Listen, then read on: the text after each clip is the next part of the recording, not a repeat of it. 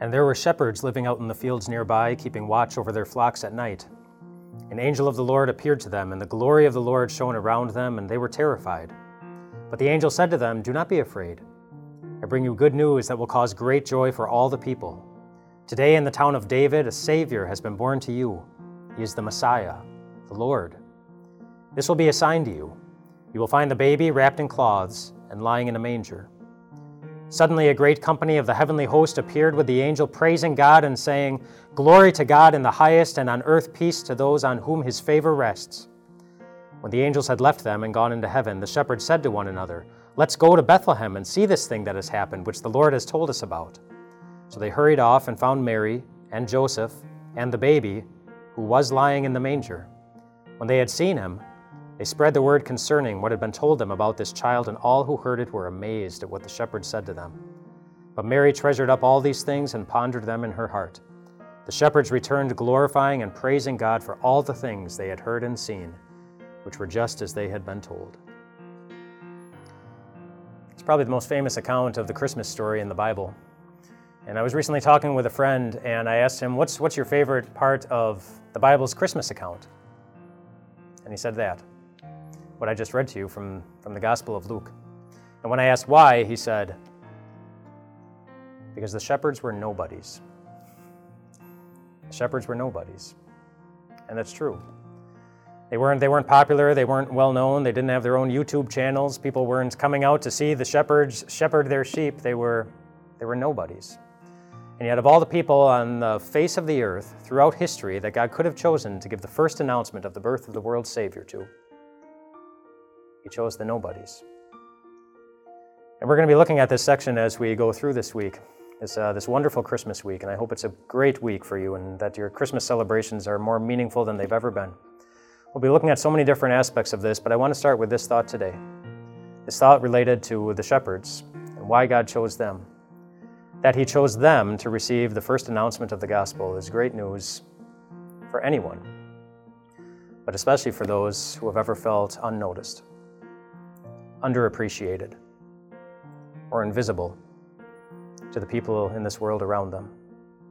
Christmas is the reminder, and this announcement to the shepherds is God's reminder that God notices you, that God sees you, that you're not invisible to Him, that Jesus was born because God loves you.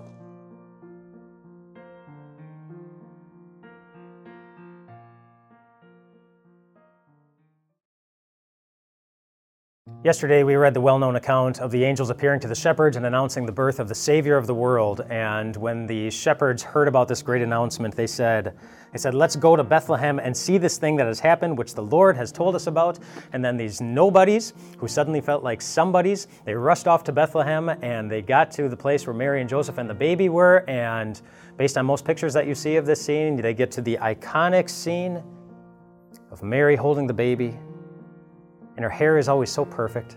In all the pictures that you see, I'm so glad her stylist was able to work on Christmas morning. And, uh, and Joseph, he's just calm and happy, kind of overseeing the whole thing with this nice air of confidence about him, like, yes, this is exactly the way it was supposed to be. But I don't know if they really felt that way. You know, the, uh, the shepherds, they were given some detail about what they would find when, when they saw the baby. You will find him wrapped in cloths and lying in a manger.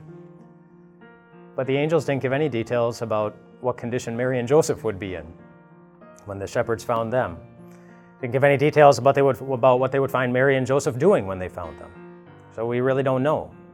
But people try to guess. There's a, there's a German artist by the name of Gari Melchers. He was born, uh, he lived in the 1800s, and he was well known for painting pictures that were supposed to give like a glimpse of real life. You know, for example, there's a, there's a painting of his titled The Sermon, and uh, his painting of the sermon isn't of a pastor preaching a sermon in the front of church. It's a picture of a little girl who has fallen asleep in the pews. because apparently back in the 1800s, that happened in church, that preacher, preachers would go on and on and people would fall asleep in the pews. Not that that happens today at all. Um, but there's a, there's a picture of, he wanted, to, he wanted to picture, paint the manger scene. He called it the Nativity. And it's interesting because in his picture, Mary isn't holding the baby. The baby is on the floor in a manger. And Mary doesn't look happy at all. She's laying on the floor exhausted, and overwhelmed. And maybe for the same reason any mother would be after going through who knows how many hours of unmedicated labor, without an epidural, without any nurses, far from home, of wondering what was going to come of all of this, but she doesn't look happy in, in the painting. And Joseph, he's, uh, he's not smiling either. He's looking at the floor, actually, at some point past the manger, not even looking at the baby with a look of overwhelmment on his face, maybe because He's not quite sure what to do with this baby that he knows is not his, but he's supposed to care for anyway. And maybe wondering why not one single relative in this town that he apparently descended from was kind enough to come and help them. Or wondering exactly when he's going to be able to get a job in this new place so he can start to provide for his wife and this child that wasn't his to begin with. I think that painting says quite a bit about maybe what was really going on in the first manger, in that first manger scene that they were overwhelmed. And maybe you are too, as you get into Christmas week. Overwhelmed. Maybe, maybe it'll go exactly the way that you were hoping and planning. Maybe this week will fulfill all of your best Christmas dreams. But maybe it won't. Maybe it won't. And yet, in the middle of, of that difficult scene for Mary and Joseph, there was one thing right in the middle of the picture, and it was God in the manger with them. In the middle of their difficult situation, in the middle of their overwhelmment, God chose to be there, right there with them, just as He has chosen to be right here with you. Whether life is smooth and easy or difficult and it makes you feel uneasy, God is with you. That's what the name Emmanuel means. God is with us. And that's the promise of Christmas. And this week and next week for as many weeks as God gives us on this earth, and then all the way into eternity, God chooses to be with you through every bit of it.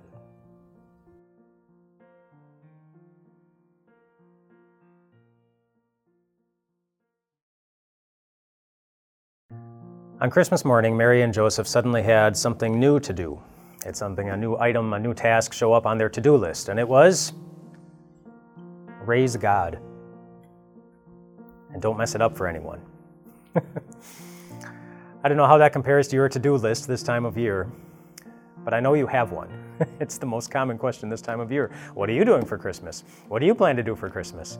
Uh, and whatever it is that ends up on your list, the things that end up on our to do lists typically revolve around three things, around the three P's parties, presents, and plenty of other things. plenty of other things. We have a lot going on, a lot going on during during the Christmas season, and that can make Christmas very difficult. As much as we want to kick back and relax and celebrate and find peace, Christmas, the Christmas season, can seem hard and long, and not just because of the things that we have to do. For some, it's hard because this is the first Christmas when someone they love is gone. And it's the first time you're celebrating Christmas without them. Sometimes Christmas can be hard of the things that we wish were gone, like this, the stress and the anxiety and the loneliness that sometimes comes. Even when Mean, you can feel lonely when you're standing right in the middle of a Christmas party, standing right next to someone that you love. You can feel lonely even then. And then there are the things that aren't gone that we wish, I mean, that we wish we wish were gone, like uh, the things that we are, the things that we're too good at, like getting really overwhelmed or feeling really stressed with our list of things to do. And then one more thing is added to it, and, the, and being so busy that we sometimes can't remember the last time we took a moment to step back and ask the people in our own home, well, how are you doing today? Or what's the biggest burden on your heart? Or your biggest wound?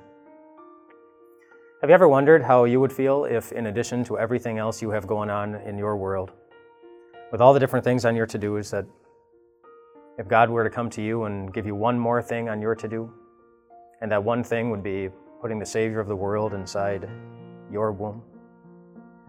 Mary and Joseph didn't have to wonder. They knew.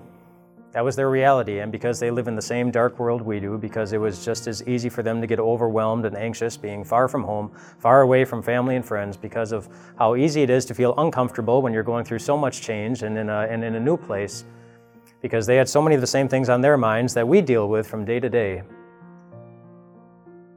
I wonder if Mary cried herself to sleep that night.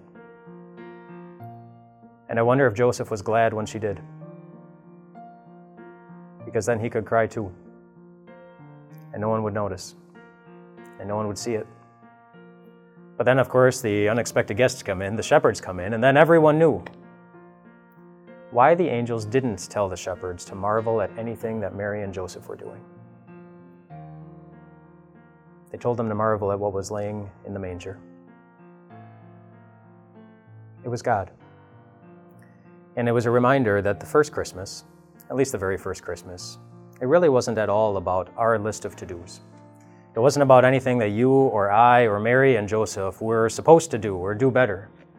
The first Christmas, at least when Christmas first started, was all about something that God did. It was entirely something that God did. And what did God do? He came to be born for you. He came to live in the middle of this dark world.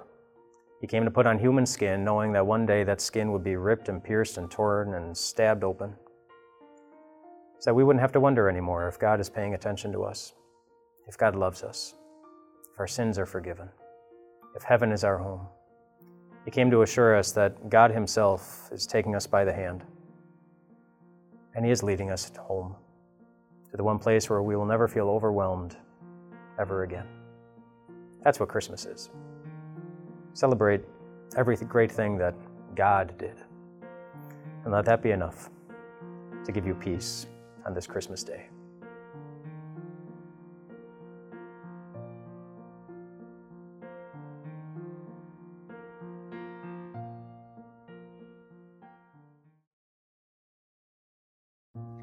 I once read an account about a man who lived long ago in, in a mountainous area in Europe.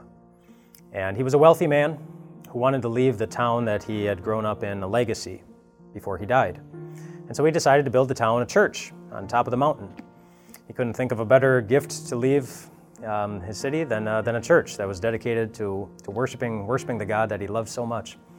He didn't let anyone come inside the church the entire time that he was building it. He said you would only be able to see the church after it was all done, then we would have a big open house and everybody would be able to come in all at once. And so they worked on the church and everyone was excited to see what was going on inside of it. And then finally, the church was done. And on the outside, it looked beautiful. And on the open house, everybody went in, and on the inside, it was just as beautiful. It was magnificent. It was marvelous. But as people were walking around the inside of the church, someone noticed there are no lamps. There were no lights. He, uh, he, didn't, he didn't install any places turn on a lamp or light a candle or, any, or anything like that. And so, and so the, guy, the guy who noticed that first, he went up to the guy who, had, who built the church and he, he pointed this out. He said, there, he said, There are no lamps. Where, where are the lamps? And the man looked at him and said, I did that on purpose. I did that on purpose. And then he took the big crowd and he led them out to, uh, to a certain part around the church, and there were a whole bunch of lamps there and he gave each family its own lamp. And he said, These are for you. So that every time you come to church, you're, you're supposed to take this lamp with you. And then when you do, the place where you sit, it will provide light. It'll be a reminder of, of the wonderful power that we have in this world to provide light. And uh, when you come here, your seat will be, it will be lit. But if you're not there, the place where you normally sit, it'll be dark. It was necessary for them to bring their light. And we, we see that same principle show up in the Christmas story with, with the shepherds. That uh, when they hurried off and found Mary and Joseph and the baby who was lying in the manger, and when they had seen him, we don't know how long they stayed, but it wasn't long before they spread the word concerning what had been told them about this child, and all who heard it were amazed at what the shepherds said to them. And you know what the shepherds saw then? The power of their light. They went out, these, these nobodies, people that were overlooked by everyone, and nobody wanted to hang out with. And they created joy and peace and amazement by simply sharing the news of what they had seen and what they had heard about the baby in the manger. Their light was powerful, and so is yours. We are now a day after Christmas, a day after the celebration of our Savior's birth, and I hope it was amazing for you. But you are a light which means that you have a job to do. Let that light shine within your own home, powerfully. Let that light shine in your community. Let that light shine among all the people that you meet, so that you can make the same kind of difference that the shepherds did, so that through you, God might bring joy and amazement and peace to somebody else living in this dark world that we all have experience in.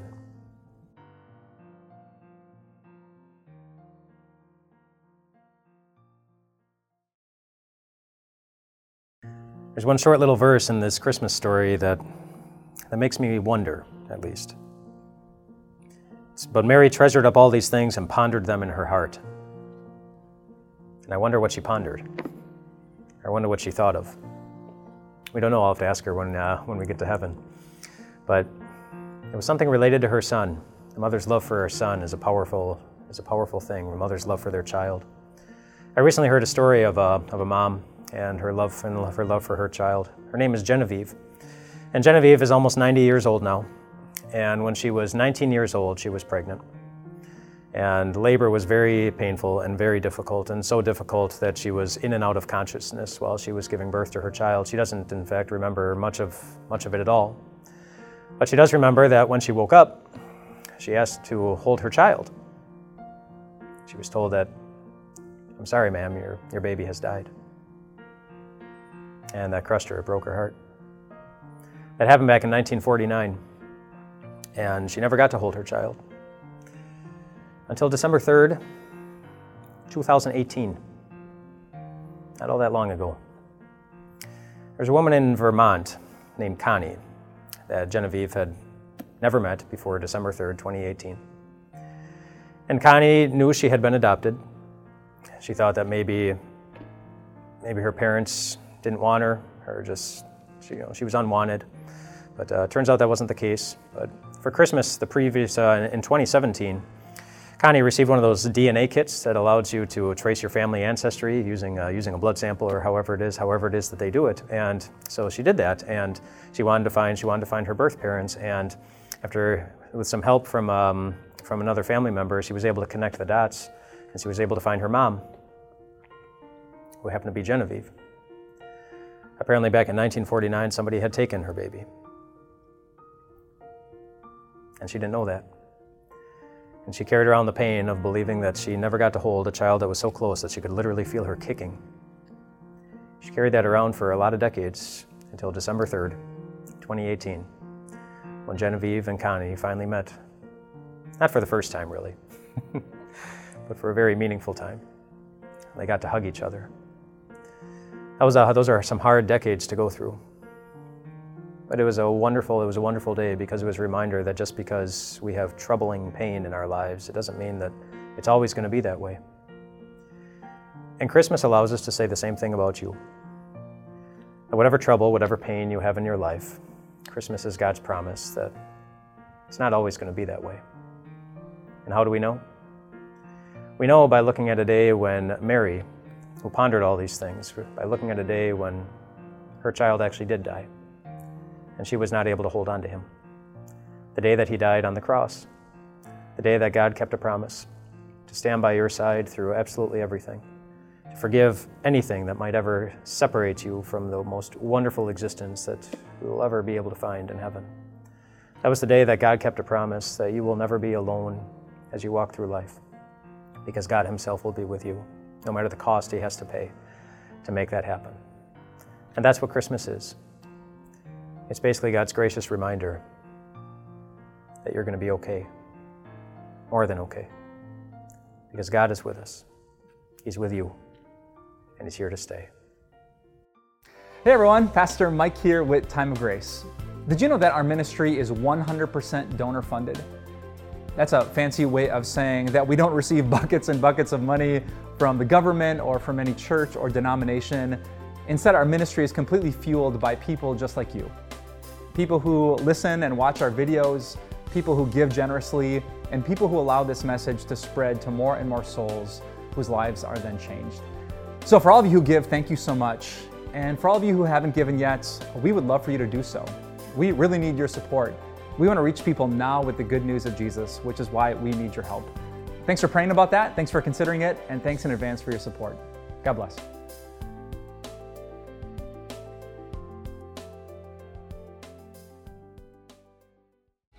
Hey everyone, Pastor Mike here from Time of Grace. Thank you so much for investing your limited time to grow in your faith with us. But could I ask you for one more favor? I'm sure you're itching to check out social media or go on to the next part of your day, but you could do a huge help for the kingdom of God if you would rate and review this podcast. Just taking a few seconds of your time will help other people to find time of grace, which matters so much to us because we want people to hear about grace, to hear about Jesus, to hear about eternal life. So thanks for taking a little more time. We pray that God blesses you with a great day, and we'll see you soon.